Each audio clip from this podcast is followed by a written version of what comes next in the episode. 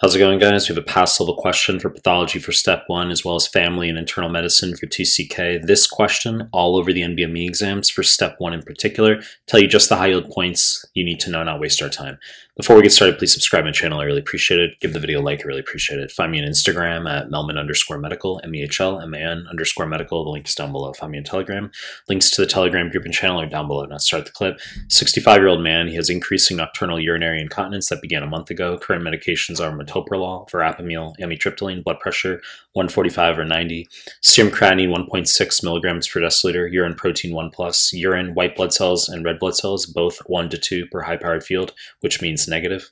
Which of the following is the most likely explanation for these findings? Okay, let's just whip through the answer choices. Choice A, blockade of cation channels would, would refer to blockage of calcium channels. Wrong fucking answer. Obviously verapamil, non-dihydropyridine calcium channel blocker, will block nodal calcium channels. Verapamil can be used for atrial fibrillation. U S M L E doesn't really assess the use case. You just need to know the mechanism of action, as well as its adverse effect being constipation. Ultra fucking high yield for family medicine, pass level. Okay, verapamil is constipation. Whereas in contrast, the dihydropyridine calcium channel blockers, for example, nifedipine and lodipine, which block calcium channels on arterioles, that is going to be peripheral edema slash fluid retention. Also very fucking high yield. In this case, wrong fucking answer. Choice B, decreased A M P, wrong answer. This would refer to our metoprolol, beta one selective, beta blocker.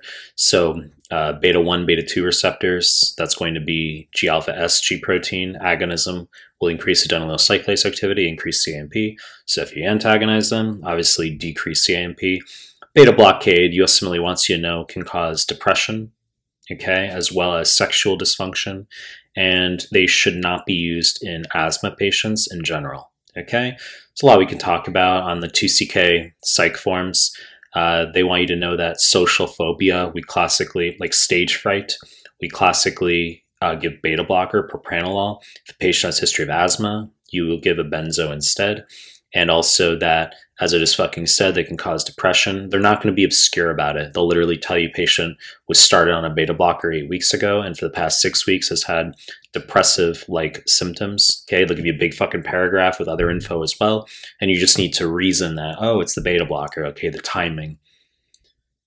Wrong fucking answer.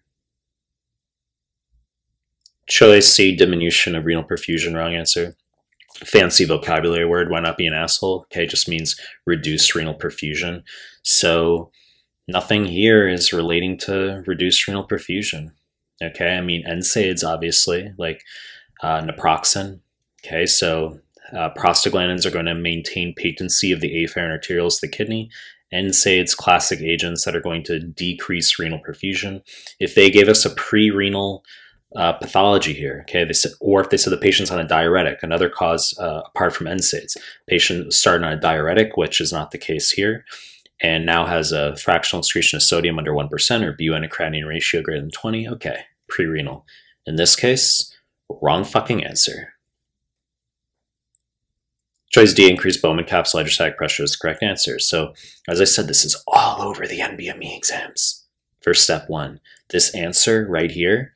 Okay, now this isn't my opinion, as I said.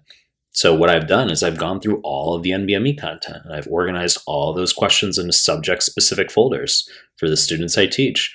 And literally this fucking answer shows up like four times in the offline N B M Es, okay? So they want you to know this patient is B P H. You say, well, isn't he a tiny bit young, a little bit young for B P H? Not really, okay? So this can be B P H causing post-renal insufficiency. That's why our creatinine is elevated. Now, in uh, in addition, patients also on an anticholinergic, amitriptyline, it's a T C A, antidepressant. We don't know why he's on it. Doesn't fucking matter. Okay, so T C As can also be used sometimes for neuropathic pain. So, uh, anticholinergic medications, T C As, uh, first generation H one blockers such as diphenhydramine, chlorpheniramine. Uh, also, the antipsychotics have anticholinergic side effects. So you're not going to give an anticholinergic to elderly if you can help it. And in combination with a patient who probably has B P H, all old dudes have B P H, you can cause post-renal. So that's what you need to know for this question. Increased Bowman capsule hydrostatic pressure. It backs up to the Bowman capsule. I've seen students get this wrong, thinking this answer choice refers to high blood pressure.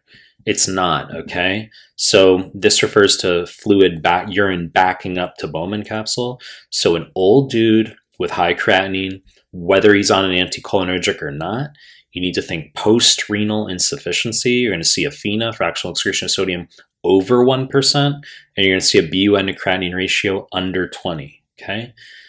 Real quick, non-enzymatic glycosylation, glomerular basement membrane, wrong answer. Just obviously very buzzy for the effects of diabetes, okay? This isn't diabetes, all right? So I've made clips talking about that as far as uh, in diabetes, hyperfiltration, first change you see in the kidney, followed by non-enzymatic glycosylation leading to nephrotic syndrome, diabetic glomerulosclerosis, obviously Kimmelstiel Wilson nodules, which are hyaline in deposition, present as eosinophilic, uh, which means pink. Eosinophilic pink circles when you do a biopsy. Wrong fucking answer. You know the deal. I'm going to make more content. If you like my stuff, subscribe my channel. And I appreciate your time. That's it.